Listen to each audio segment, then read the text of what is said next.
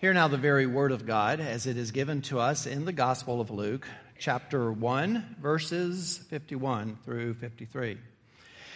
He has shown strength with his arm. He has scattered the proud in the thoughts of their hearts.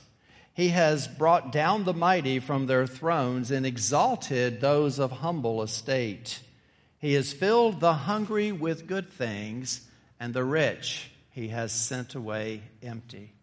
And may the Lord bless this reading of his word to our understanding this morning. Let's pray and ask him to bring it alive. Heavenly Father, we know that the words we read were spoken by a peasant girl so many years ago, but we also know that the fact that they are in this your word means that they are indeed breathed out by your Spirit. We know that you're speaking directly to us. And not only do we want to study the Word in its context and, and as it was being spoken back then, we also want to apply this to our own situation, the world we live in, and especially when we consider our own worship and the aspects of that worship.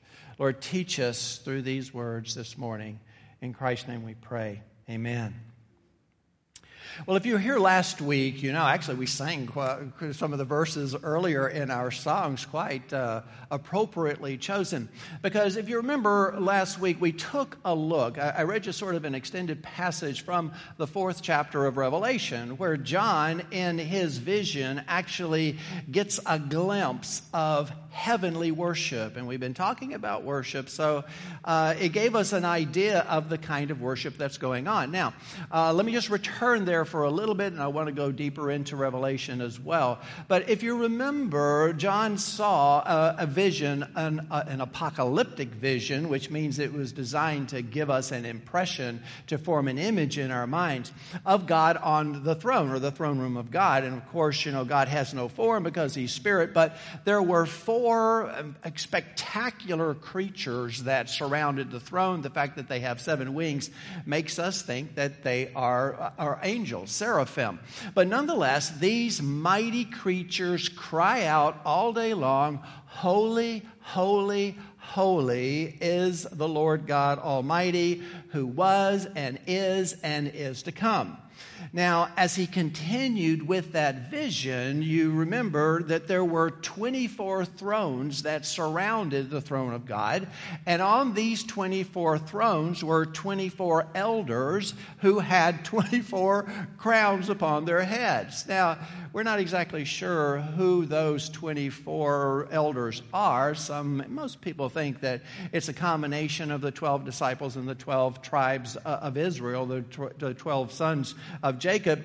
Um, or it could be the, the complement of priests. We're, we're not 100% sure. However, one thing we do know is that these are the bigwigs of heaven. I mean, these are the important guys. They have these thrones right around the throne of God. There are no human beings, and we assume they're humans, who are closer to God than these 24 elders. Now, Here's what I want you to see about what we, uh, we visualize here. In the ninth verse, John goes on and says, Whenever the living creatures give glory and honor and thanks to him who is seated on the throne, who lives forever and ever, the 24 elders fall down before him who is seated on the throne and worship him who lives forever and ever. They cast their crowns before the throne, saying, Worthy are you, our Lord and God, to receive glory and honor and power, for you created all things, and by your will they existed and were created. Now, what I specifically want you to notice here this morning is I don't think you can get any closer to God than this vision gives the example of. So, therefore, these saints whoever they are, are of the most privileged of any human beings who have ever lived to be in that close proximity to God. But notice something. Notice how they worship. Notice their reverence. Notice their humility as they pour that they fall down before the Lord. Now, whatever those crowns represent, they're coming off their heads and they are being thrown before the Lord. This is a picture, brothers and sisters, of absolute humility in worship. Now, if we go deeper into the text of Revelation, to the 19th chapter, closer to the end of the book, we see a very similar scene from the 19th chapter, starting in the fourth verse. And the 24 elders and the four living creatures fell down and worshiped God who was seated on the throne, saying, Amen, Hallelujah. Brothers and sisters, don't miss that. These are those four creatures, those four angels with eyes all around and crazy apocalyptic heads and seven wings who are right next to the throne of God. How do they worship? In what manner do they worship? What position do they take when they worship God? They fall on their faces. I mean, they are prostrate upon the ground because they understand the holiness and the power and the might of the one they are worshiping. So, once again, we see true worship as something that is absolutely bathed in humility. Now, the reason I bring that out is because I believe that that's exactly the same kind of humility that Mary is giving us in this Magnificat, that is her song. She is very, very humble, and that's what she is presenting the humility of worship. And we're going to take a look. We've already seen a couple of attributes of worship in this song of hers, and we're going to look at a third one this morning, which is that true worship is humble. After we go through the text and we establish how deeply rooted this is in the Old Testament, we're going to kind of step back and look at our own worship, modern worship, contemporary worship. And we're going to ask ourselves is that humble? Is that one that's bathed in humility? Or perhaps is it arrogant? Now, Mary is going to use kind of two different um, foci or focuses, if you will, this morning to bring that out. First, we're going to talk about the providence of God, the sovereignty of God, and that's going to sort of roll into a discussion of the kingdom of God, which, of course, is a very important um, uh, message that Luke gives us, and the fact that God is the sovereign of that kingdom, and the fact that the kingdom is an upside down kingdom. Now, to put this into its context, just remember that Mary has already been overshadowed by the Holy Spirit of God. There is an embryo growing in her womb. It is Jesus the Christ, and she is made haste to go and see her relative Elizabeth, who also is with child in a miraculous way, being older and not able to have the child under normal circumstances. But Mary is singing this wonderful, wonderful song to the Lord. And we've noticed two things about worship that, that comes out. First of all, we noticed in those first two verses that worship emanates from within. It is not external. Mary says, My soul magnifies the Lord. My spirit rejoices in God, my Savior. In other words, it is not something that can be manufactured. It comes from a heart that is truly, truly in love with God, truly with, in love with the Lord. A heart that has been redeemed and is not at enmity with God. And, and, and we even saw that if, if, we, if we take an external approach, approach to, to worship, whether it is through formalism, whether it is through legalism, whether it is through some other kinds of mechanisms that we worship in a, in, in a, in a, in a way that really isn't being worshiped by redeemed hearts, that God doesn't look at it as worship. It, it, in fact, it's an abomination to Him. Now, the second thing we noticed about worship, and we talked about this last week, that worship is God centric. worship, I know that sounds like that should be obvious, but it's not. God is the focus of her worship. She is exalting God from one the beginning of this song to the very end. He is the complete focus. Now, there's four things we looked at last week that came out in this song, and, it really kind of revealed uh, not only something about God, but something about Mary. First of all, we saw that He was almighty, all powerful, the omnipotent God. But at the same time, He was a personal God. He was intimate to her. He did good things for her. And then we found out that God is holy. That means He's set apart. He's incomprehensible. He's knowable, but incomprehensible, unapproachable in that, uh, that, uh, that light that He lives in. But then at the same time, in the very next words, she says He's merciful. And we talked about the boundless nature of that mercy. There's no depth, there's no end into it.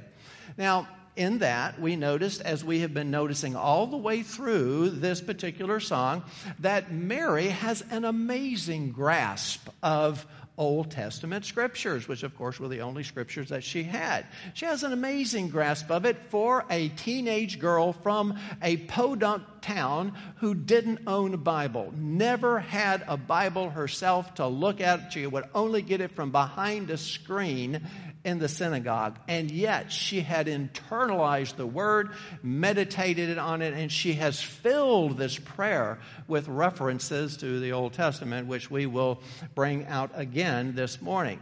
But the second thing we noticed about her was an amazing grasp of theology. Because not only did she pick up the facts and the references, she has represented God in the first part of this prayer as being the transcendent God who is not of this world, but the immanent God who is in this world. I mean, we've talked about God's transcendence and his immanence in many different formats. Well, here we have a teenage girl from Nazareth who is telling us about the transcendent, immanent God.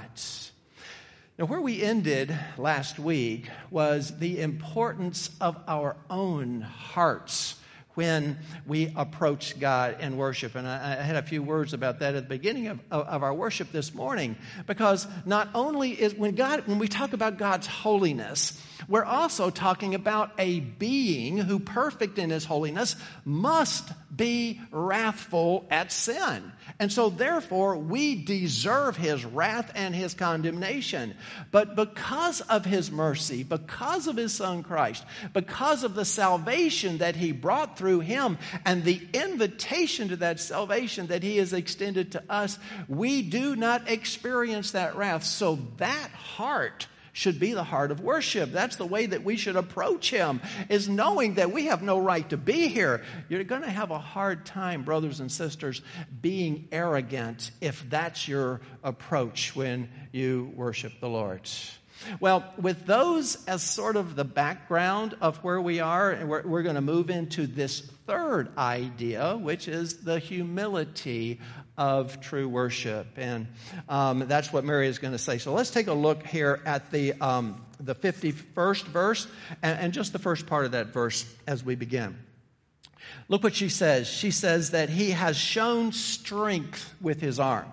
Now, she's already talked about his power, but I think this is a little bit different when she talks about it with these words. Now, mm, we all know, we know that God is spirit, so therefore we know that God doesn't have an arm. Um, and most of you know this. If you're not, there's a big word coming.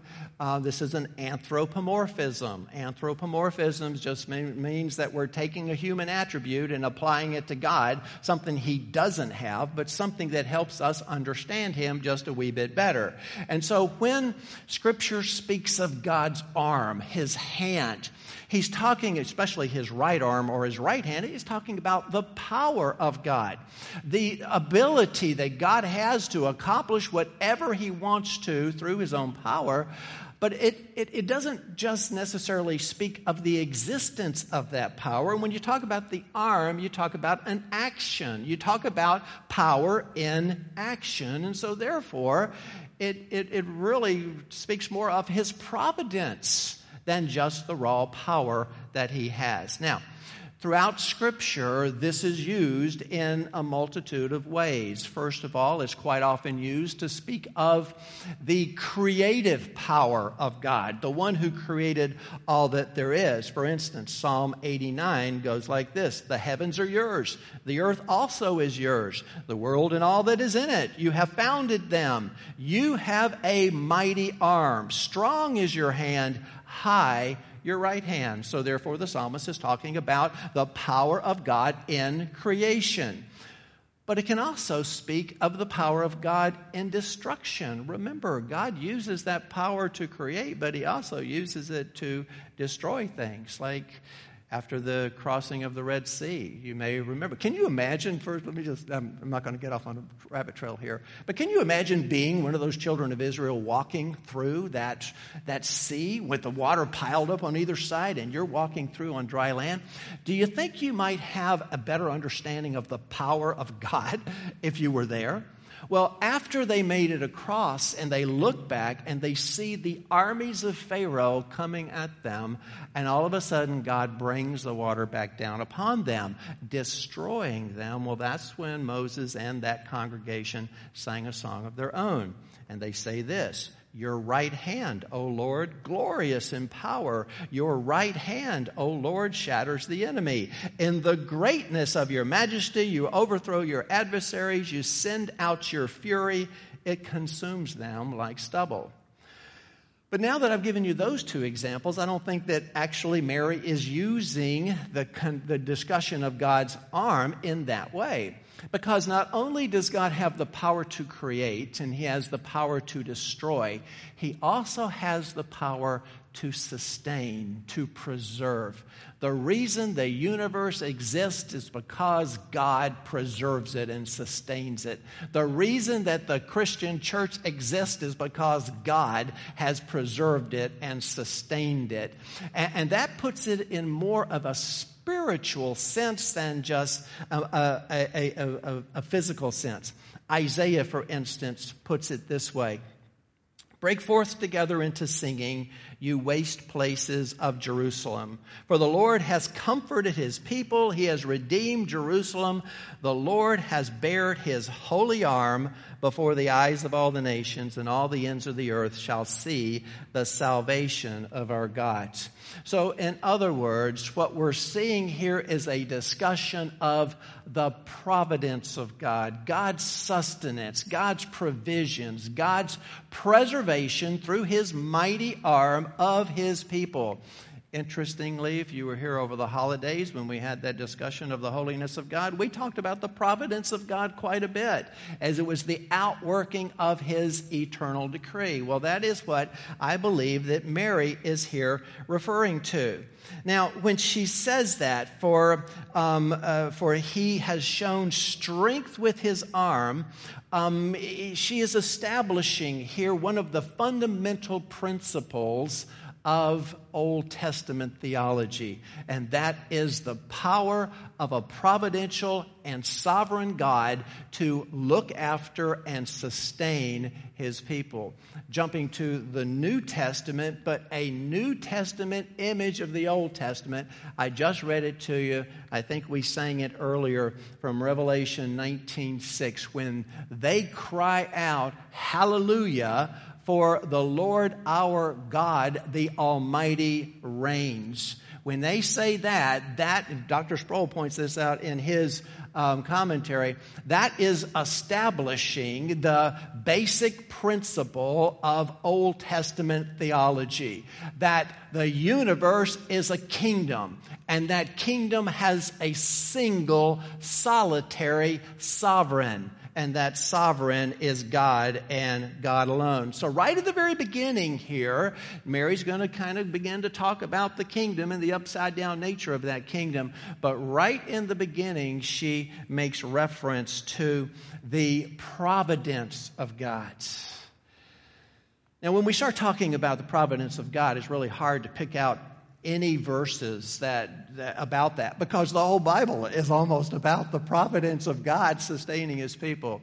But I think one of the ways that it is particularly revealed to us is through the covenants because each and every covenant is beautifully, first of all, it speaks of the providence of God, so it's right in here. But at the same time, it has something to do with what's going on with Mary right now and the reason that she is singing this song. For instance, the covenant that God made with Noah all those years ago. He says this while the earth remains, seed time and harvest, cold and heat, summer and winter, day and night shall not cease. Now, what God is telling Mary in that, I'm, sorry, what God is telling Noah at that particular time is yes, I just destroyed sin by destroying most of humanity. I'm not going to do that again. I'm going to allow springtime and harvest to continue until I bring the ultimate solution for sin. And guess what? That ultimate solution for sin is now growing in Mary's womb. He is the Christ, the Son of God. Same thing occurred when he made the covenant with Abraham. You know this from the 12th chapter of Genesis, where he says, I will bless those who bless you, and those who curse you, I will curse. You will be blessed, and all the families of the world will be blessed through you. I'm going to sustain, in other words, your posterity. I'm going to make sure that from, from your family comes the one who will bless all of the world. Well, of course, we know that once again, that blessing is growing right now in Mary's womb, and that's the reason she's singing this song. Moses, the same thing. When God made that covenant, it was uh, focusing on keeping the law and the feast days. Well, God says this in Exodus 23 You shall serve the Lord your God, and he will bless your bread and your water. And I will take sickness away from among you, and none shall miscarry or be barren in your land. I will fulfill the number of your days. In other words, keep my commandments, and I will be my your God, and you will be my people. And ultimately, I'm going to bring the one who will release you from the burden of the law by giving his life as an atonement for you on the cross. Once again, pointing to the child in Mary's womb. Finally, there was the covenant he made with David, once again, promising that the people would have a place and that there would be a member of David's family who would rule and reign forever. Well, 2 Samuel, and I will appoint a place for my people Israel, and will plant them so that they may dwell in their own places and be disturbed no more. Violent men shall afflict them no more. And he goes on to say, I will establish for you a house, your legacy, your dynasty. And of course, we know because the angel Gabriel just told Mary that he will sit upon the throne of David. He is going to be the fulfillment of all those things. That's what makes this so beautiful is this is so integrated and this little teenage girl is giving us a lesson in how the Bible is tied together. Well, we see that, that so therefore we see that there is a providential plan that God has. There is a kingdom over which God rules and is the sole sovereign. But in our world, remember, we're getting to the upside down nature of the kingdom here. But in our world, usually when kings are total despots, when they, and that word is actually used of God, uh, that total, complete, total control, well, they'll lord it over the people and there will be tyranny that will result. Not in this kingdom. Because the best situation that can possibly be, the best governance, is a benevolent, loving, gracious, sovereign king. And that's what the Bible tells us that this child in Mary's womb is going to be. He's going to be the King of Kings, but he's also going to be a shepherd king, a king who cares for, providentially looks after those who are in his care. Boy, Ezekiel has some things to say about that in the 34th chapter. I'll skip over all the things God has to say to the bad shepherd. And finally, he says, Here's what we're going to do. In the 23rd verse, he said, I will set up over them one shepherd, my servant David, and he shall feed them, he shall feed them and be their shepherd. And I, the Lord, will be their God, and my servant David shall be prince among them. I am the Lord, I have spoken. Well, you know that David's been dead for over 500 years when Ezekiel writes this. So he's not talking about David being on the throne, he's talking about Jesus. He's talking about the child in Mary's womb. And of course, we know that Jesus famously spoke of this when he described himself in John 10 I am the good shepherd. I know my own, and my own know me, just as the Father knows me, and I know the Father, and I lay down my life for the sheep. So I know that's an awful lot to pull out of just a half a verse. But when we start to speak of the providence of God and the kingdom of God and the sovereignty of God, you're almost just whacked off the whole Bible because the Bible really wants us to know about that particular nature of God. But now she's going to turn her attention, as we get back to our text, she's going to turn her attention um, back to the, um, um, to the coming of the kingdom and the nature of that kingdom. Look at the end of verse 51. Um, he has scattered the proud in the thoughts of their hearts. Now, Mary has already discussed her own humility. She's already discussed the fact that God looks after those who fear him and he extends mercy from generation to generation. But we notice something about that mercy that she's already talked about. We noticed, first of all, that it was boundless, that it was limitless, that not only does generation to generation talk of longevity, but it also talks of degree. There's no bounds to God's mercy. But that does not mean that it is all inclusive. That doesn't mean that it is extended to everyone because Mary makes it clear. It is extended to those who fear God, who fear Him, talking about humbleness or humility before God. Now, we can assume or imply that the reverse is true that those that mercy will not be subjected to or given to. Now, I'm not talking about in a New Testament context because I wouldn't be here if God only gave mercy to those who feared Him, because I didn't fear Him at all. He, he pulled me out of the sewer uh, kicking and screaming. uh, so I'm not putting that in the, in the New Testament context of Christ. But we can say from this text that God does not extend mercy to the arrogant and the proud and she, she, she kind of opens up a can of worms there because it opens up one of the truly great sins uh, of humanity and something that is absolutely um, adverse to the nature of the kingdom of heaven. God in the kingdom that Mary is about to tell us about, and that Jesus and Luke is going to make one of his primary themes, is a God who does not share power. He does not share the throne at all. In Isaiah 42, he says, I am the Lord, that is my name. My glory I give to no other. He gives his glory, he gives his power, he gives his sovereignty to no other. He is the sole supreme king. And if you don't get that, you're not going to get Mary's humility or the exaltation of God in this particular song of hers. But what it brings out is the fact that of all the sins that we commit, of all the things that we do wrong, one of the worst is pride. And you know, the reason that pride is so bad is because it, it, it, of what it says to God. Now, the scripture is pretty clear about how God feels about the proud and the arrogant. Proverbs puts it this way pride and arrogance I hate, says God. Jeremiah puts it this way Hear and give, my, and give ear. Be not proud, for the Lord has spoken. My soul will weep in secret for your pride. Why do you think his soul weeps for your pride? Because your pride is devastating. It is devastating to you, and it is devastating to a relationship with God. Oh, the Bible is so filled with examples of how pride um, works against us. Probably the most famous example. And those of you who were part of our Daniel study may remember this fourth chapter of Daniel when Nebuchadnezzar himself starts telling a story about himself and how Daniel was part of it. And he said, Daniel came to me and warned me about my arrogance and that I shouldn't be this way, but I didn't listen.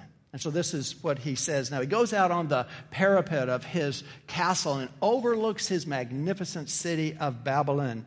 And this is what he says Is not this great Babylon, which I have built by my mighty power as a royal residence and for the glory of my majesty? Brothers and sisters, that's pride.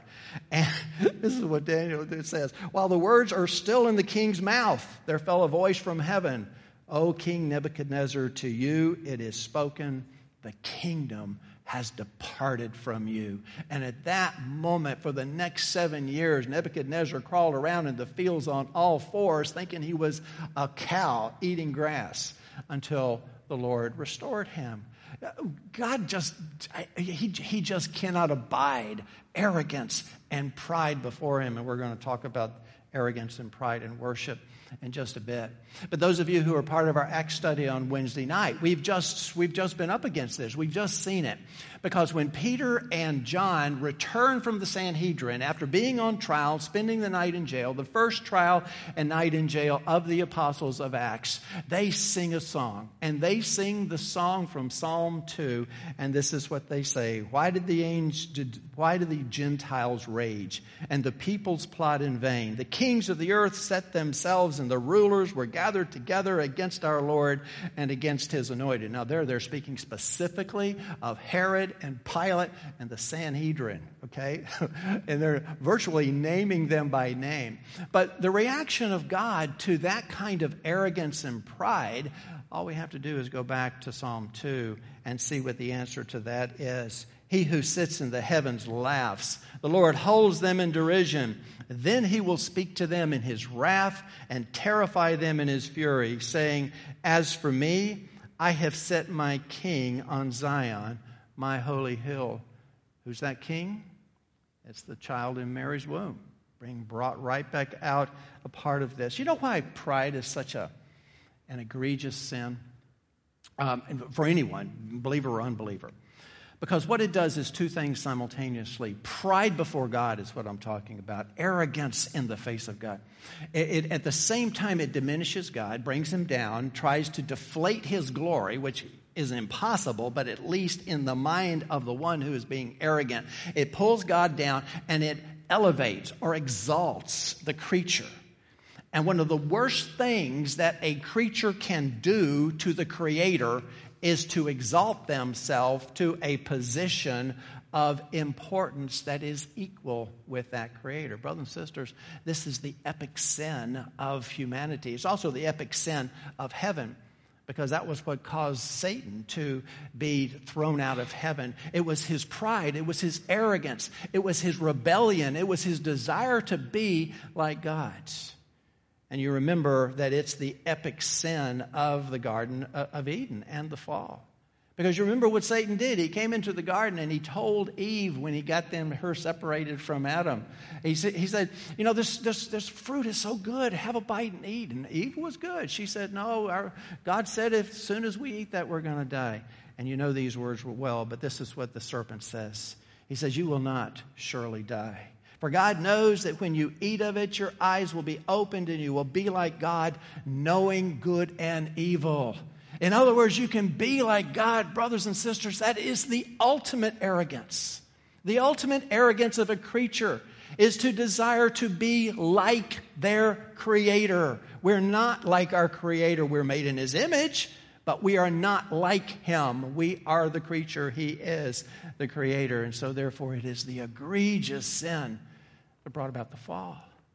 But it is also an egregious sin that makes itself evident all throughout Scripture.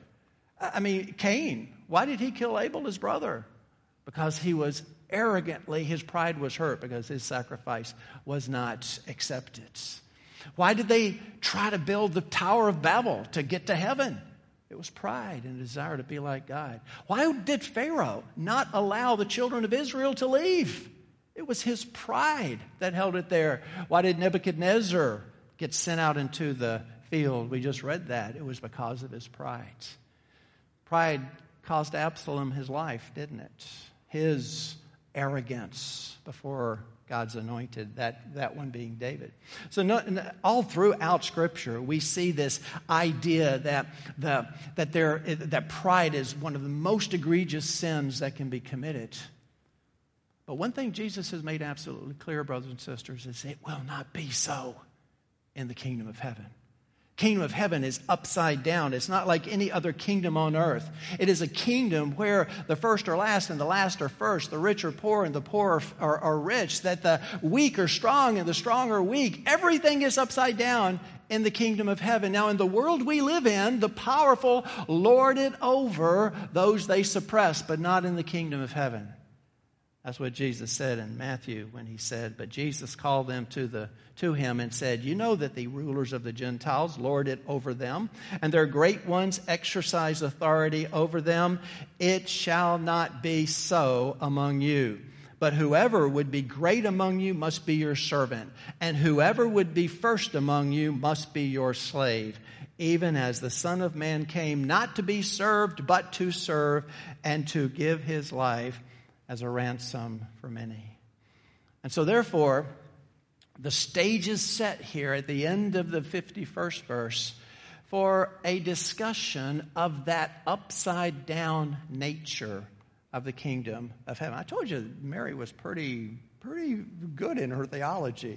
But let's read the 52nd verse. He has brought down the mighty from their thrones and exalted those of humble estate. He's brought the mighty down from their thrones. Now, the thrones that she is referring to, more than likely, are the thrones of the local potentates. There were an awful lot of petty dictators in those days with little city states and little countries of their own. And so she's referring to those who are arrogant before God. He brings down from the thrones because Daniel also told us in his second chapter that there's, there's only one being in the universe that establishes authority and that is God Himself. He changes times and seasons. He removes kings and sets up kings. He is the one who establishes who's going to be the king. So, in other words, in the kingdom, it, it, it, appears that God is going to look after the little guy, look, after the lowly, look after those who are normally stomped on. It is the, the, the, the king of this kingdom is going to actually exalt the humble and lift them high. This is something that David seemed to be well aware of in his Psalms, reading from Psalm 138. For though the Lord is high, he regards the lowly, but the haughty he knows from afar. We're going to talk about trying to worship God with a haughty spirit in a little while and what an abomination it is to stand before God with any kind of an attitude other than humility. But David, even though he was the king, I, I don't think he ever really forgot that, that he was a shepherd boy from Bethlehem or, those years that Saul chased him around all over southern Judea and he hid in caves.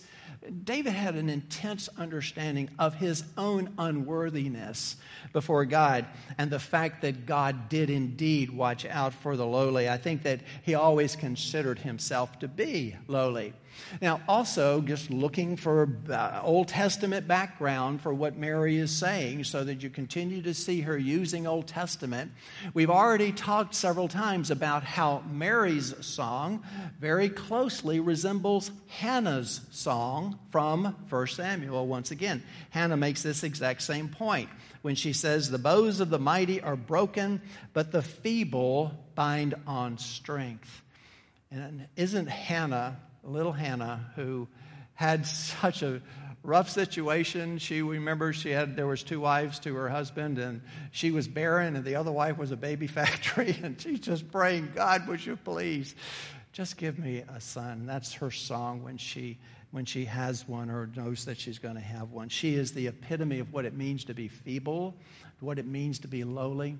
And that girl, that teenage girl from Nazareth, the unnamed town, who is now pregnant without a husband, she also is that f- picture of feebleness.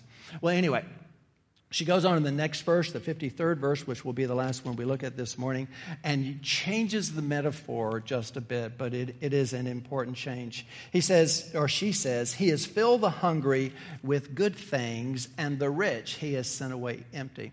I, I should say that God doesn't have anything against the rich. Um, it's not specifically the rich that, is, that she's talking out against here, but rather the arrogance that often comes with wealth, the, the, the pride that comes with riches. That is where the egregious sin is. Once again, this is something that virtually was, uh, was stated word for word by Hannah when she says, Those who were full have hired themselves out for bread, but those who are hungry have ceased to hunger.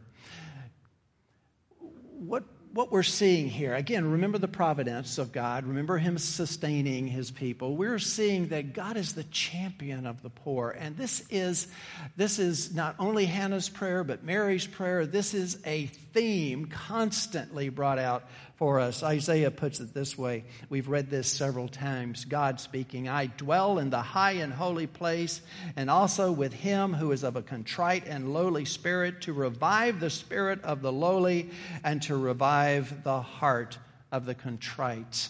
God loves a contrite and a humble and a broken spirit, and that is of the greatest significance. Because only those who are broken, know they're broken. Only those who are hungry know they're hungry. And this is the this is the situation. The rich don't know that. Again, not nothing against rich.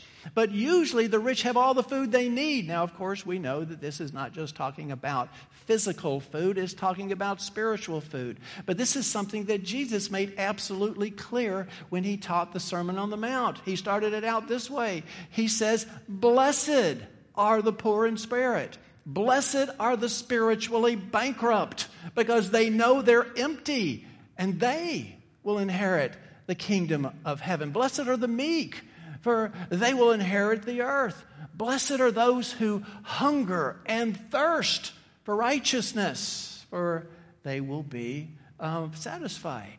And, and, and if you think, if you already think you're full, if you already think you've got all the spirituality and religion that you need, well, you're not hungry.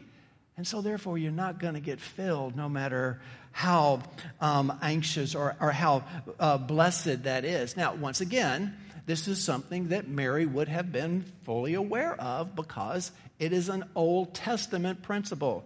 What I read you earlier in the moment in the Word from Isaiah. Come, everyone who thirsts, come to the waters, and he who has no money, come, buy and eat. Come, buy wine and milk without money and without price. Why do you spend your money for that which is not bread, and your labor for that which does not satisfy? Listen diligently to me and eat what is good, and delight yourself in rich food. Well, he's not talking about physical food there, he's talking about the spiritual food. And this was virtually repeated word for word by Jesus. You remember in the seventh chapter of John when it was time for the Feast of Booths. This is what we hear on the last day of the feast, the great day. Jesus stood up and cried out, If anyone thirsts, let him come to me and drink. Whoever believes in me, as the scripture has said, out of his heart will flow rivers of living water. And famously in the sixth chapter, he said, I am the bread of life, and whoever comes to me shall not hunger, and whoever believes in me shall never thirst. This is what is provided to those who are hungry, who are needy, who are humble, who are broken, who are bankrupt spiritually.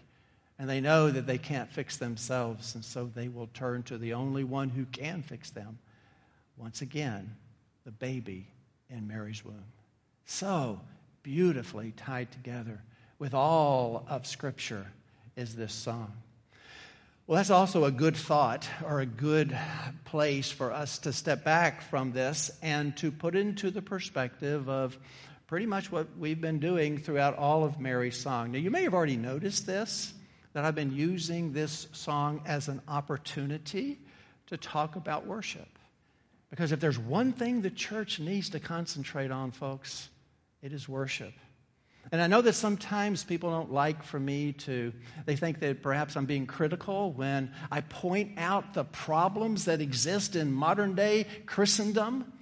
But, but if, if, if it is opposed to Scripture, and, and you don't speak out against it, then people might think it's absolutely normal to worship that way until they look at what is said in Scripture and they realize, oh my goodness, I'm worshiping God, I'm worshiping God in a way that cannot possibly be designated as worship. So I want to just remind us of the two things we've learned so far before we got here this morning. We have learned that true worship must be from a heart that loves God. It must be from a redeemed, regenerated heart that is known by God and knows God and loves Him. And that if we make our worship and call it worship and we design it so that pagans will be attracted People who don't know God. Now, uh, evangelism is important, and I'm not saying evangelism is not important, but when we gather for worship, worship by definition is the saints, the people of God, gathering together to exalt Him. And you can't worship if you don't know Jesus, just like you can't take the Lord's Supper unless you're one of His disciples. And so we learned that true worship is from the heart, and we learn that true worship exalts God. It is God centric and it has nothing to do with you or with me. When we gather together to worship, we glorify God. That's what worship is to exalt the God of heaven, the created universe. And then finally, what we have learned today is that true worship is humble. And, and, and by implication, that says that true worship is not arrogant. And that's what I want to spend a few minutes on now. Because I want to hold up our worship, the worship of our culture, the worship of Christendom today. And I want to ask the question is it humble or is it arrogant? Is it full of humility, bathed in humility, or is it prideful and standing before God? Well, brothers and sisters, I, I hate to say it, but uh, when I look around quite often, or when I visit other churches sometimes, and, and I, don't, don't get me wrong. There's nothing wrong with being a celebrity pastor, and I'm not, I'm not beating on celebrity pastors just because I'm not one. Um, there are a lot of really wonderful, humble celebrity pastors, so I'm not saying that, but there's also a lot of strutters out there.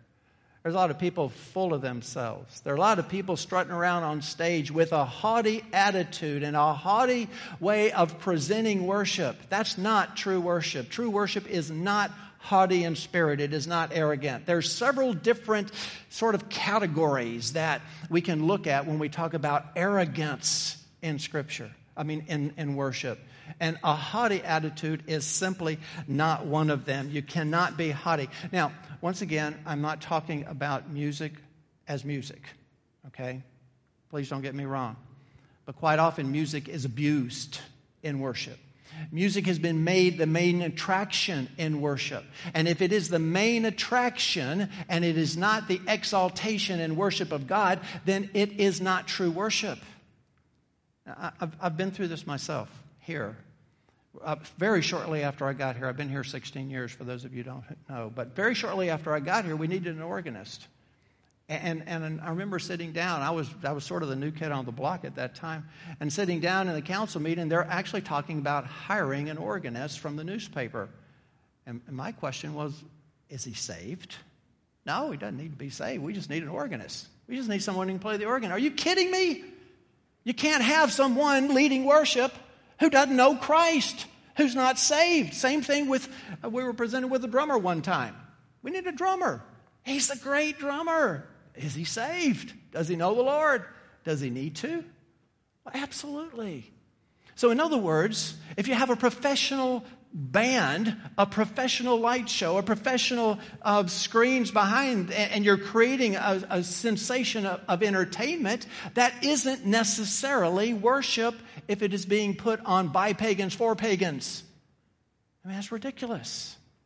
So, therefore, that's arrogance. That is an arrogant way for people to worship. I was in Haiti one time. I've told you this story many times where visiting pastor from Chicago was up there. Haitians didn't go for it very well at all. I was surprised. They, they really had a negative reaction to him because he stood up, he read one verse from Isaiah, he shut the book, and he said, Now let me tell you what God says today. God's speaking through me, not through the Bible. We're going to shut the Bible. I'm going to give you a new word from God today. And, and, and I've told you before, in Haiti, it, it is rude not to amen after every third statement. I mean, you, you, if, if you say something and there's not an amen in the crowd, you know you've laid an egg. There wasn't an amen for the rest of the morning. Um, for, for, he was a lovely gentleman. I mean, he was as sweet and as kind as you could be, but he just had the, the wrong idea about worship because he believed that he was speaking for God. If you're not, spe- if you're not speaking for the word and you say you're speaking for God, you are not speaking for God because the word is the way God speaks to us. The, the same thing, I won't even go into health and wealth preachers that are walking around saying that you look at me. You can be like me if you're really holy and you donate to, to my ministry. It's a Ponzi scheme, it's not worship. But I think a, a, even a congregation, brothers and sisters, if we approach the Lord with the wrong attitude, if we come to worship and we're not, our hearts aren't there for exalting God. I, I, I asked you last week, why are you here? What brought you to this place on this day? What purpose do you have for being in worship? If there are the wrong reasons and you're there so that you might be fulfilled, that you might have some kind of an injection of spirituality, it's the wrong reason. That's arrogant because we have gathered together to worship God. So, arrogance or worship does not have a haughty spirit by any stretch of the imagination. By the same token, um, uh, arrog- I mean, um, arrogance can, can be, how do I put this? To be filled? To already be filled? I mean, that's what Mary says when she says that um, he has filled the hungry with good things and in the rich, and the rich he has sent away empty. Do you know why people get sent away empty a lot of times when they come to worship? It's because they're already filled. They don't need anything. They, they're not hungry at all. I mean, they're, they're here for a different reason. But they're not filled because they're already full of themselves. When you come to worship, you come empty and broken and bankrupt because you know that you have no right to be there. And the only reason that you're here is because Jesus died and paid the penalty for you and suffered immeasurably on the cross to pay for your sins.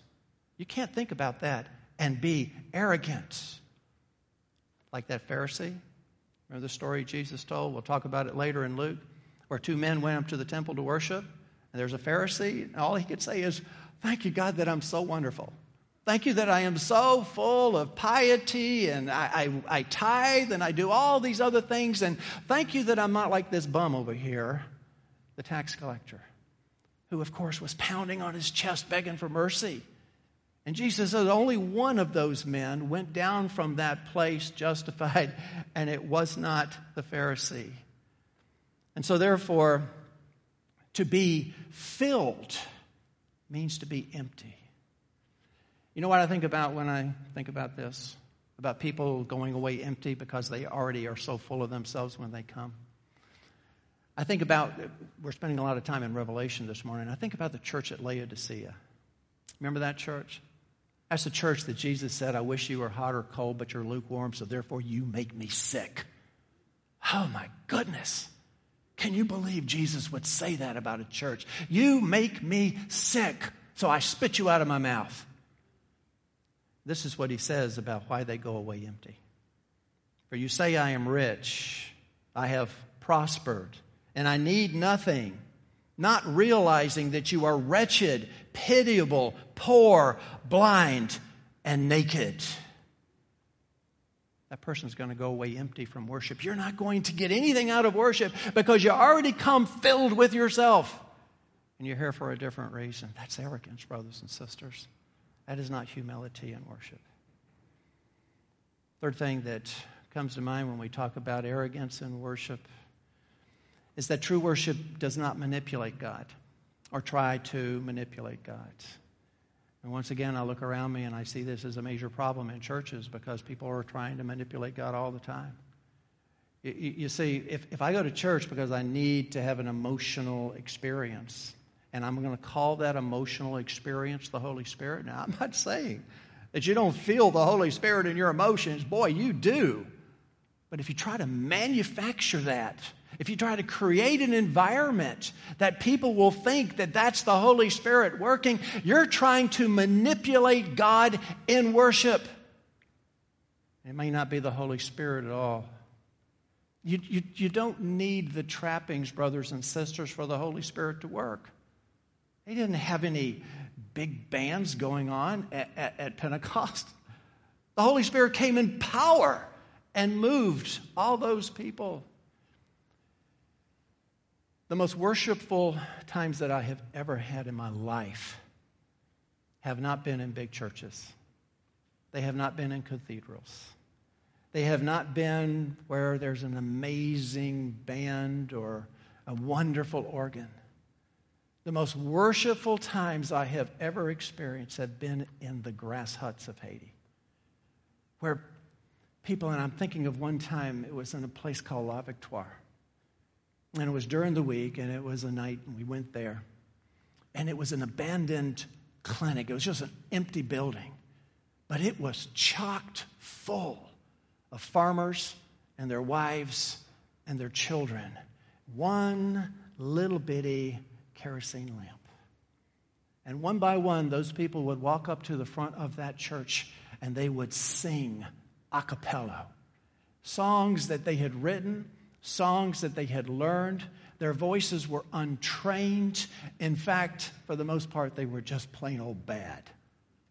Oh my goodness, but it was the most gorgeous, beautiful music I have ever seen. And the Holy Spirit descended on that place. And it was filled with the Holy Spirit with none of the trappings. You don't need to manipulate the Holy Spirit to make him come. Just humble yourself. Throw your crowns down before God.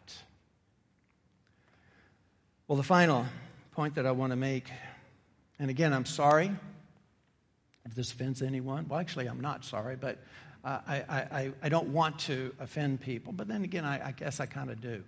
Um, because I would rather, I'd rather be true to Scripture and have you not like me than to, to try to make you feel good and to talk about some kind of worship that really isn't worship. The last thing that I want to talk about, this is a biggie. True worship is not ignorant. Let me quickly explain what I mean. Am I talking about people who are challenged intellectually? Am I talking about the very young? Am I talking about those who have no resources and therefore don't have a Bible and can't know the Bible fully and completely, or people who do not have the capability to absorb it? That's not what I'm talking about. I am talking about planned, orchestrated ignorance. I don't want to know anything about what the Scripture says. I don't need to know anything about the Scripture says because I have Jesus. And I have Jesus in my heart, and that's all I need. I don't need anything else. Well, you know something? You are right. That's all you need.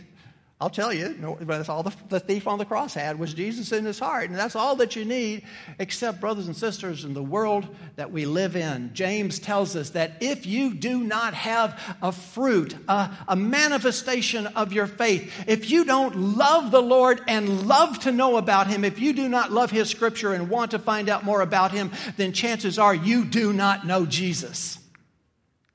So you can't just say, I love Jesus. And it, it addresses the current problem of biblical illiteracy. We are raising a, a whole generation of people who never cracked the Bible. I was given a seminar not long ago on it was very politically oriented, but I'm, I'm not political at all. I try to stay out of politics. But it, it, was talking about the authority of God. And, and, I was using Romans 13 and 1 Peter 2 to talk about the fact that if we rebel against God's authority, we're rebelling against God. I, I, I thought I, I didn't know that I was going to get out of there unscathed because people kept saying to me, You said this, you say this, you say that. And I said, Wait a minute, I didn't say it. Have you never read Romans? No, I don't need to read Romans. I've got Jesus, and that's all I need. And let me tell you something. I heard this. If that's what the Bible says, the Bible's outdated. Because what the Holy Spirit tells me is different. And what the Holy Spirit says is authenticated and authoritative. Brothers and sisters, how do you know it's the Holy Spirit? It might be a spirit, but it doesn't necessarily mean the Holy Spirit. The Holy Spirit will never, ever, ever contradict the Scripture. Ever. Will it ever? Jesus says, He will bear witness of me and He will bring to your remembrance all that I have told you. The Holy Spirit will never contradict Himself, never contradict anything that God said or that Jesus said, but will rather uphold it, bolster it. So, therefore, if you are, are, are, are disagreeing with Scripture, you're disagreeing with God. One more story. We have reached a stage in this ignorance, this arrogance I don't need your scripture, I just need Jesus. We have reached a stage that is almost medieval in its scope. During the Middle Ages, the priest told the people, You don't need to read the Bible. way over your head. In fact, it's in Latin. you're Germans, and we're going to give the whole service in Latin. You think I'm boring. Imagine sitting through this thing if you didn't understand a word that I was saying. Okay, so there was this entire situation where you don't need to read scripture that is being replicated in our day. Heard the story just last week from a counselor that I know. A young woman had come to her in angst, totally, totally torn apart on the inside. And she was saying, I need someone to explain to me about my sinfulness. I understand mercy, but I've been reading Genesis 3, and I need someone to explain to me about the fall because it talks about sin and it talks about God's wrath and punishment and curse. And I didn't, I, I had no idea this existed. And so this counselor said, You should go to your pastor. And she said, I did. You know what he told me? He said, You need to shut your Bible. You don't need to be reading that Bible because you can't understand it. Here's a nice, fluffy devotional. It'll make you feel good, and you'll go through your days happy. You don't need to open Scripture. And, brothers and sisters, I wish that that was an isolated incident. It's not. The statistics about how people read their Bibles is, oh, it's very disappointing to say the least. But, brothers and sisters, Jesus said this for all of those who say, All I need is Jesus. Jesus said, I am the way, the truth, and the life. No one comes to the Father except through me. And that speaks just as strongly to the one who has created their own Jesus in their own mind. That Jesus is not the way, folks. There is one Jesus, and he's the Jesus of Scripture and he speaks of a narrow gate and a hard road, not a broad gate and an easy road. There is a Jesus who says, If you love me, you will keep my commandments. There's a Jesus who loved and adored the Old Testament scripture. And said, Of all the commandments that have ever been written, the most important one is that you'll love the Lord your God with all your heart, mind, soul, and strength. That's the heart of worship.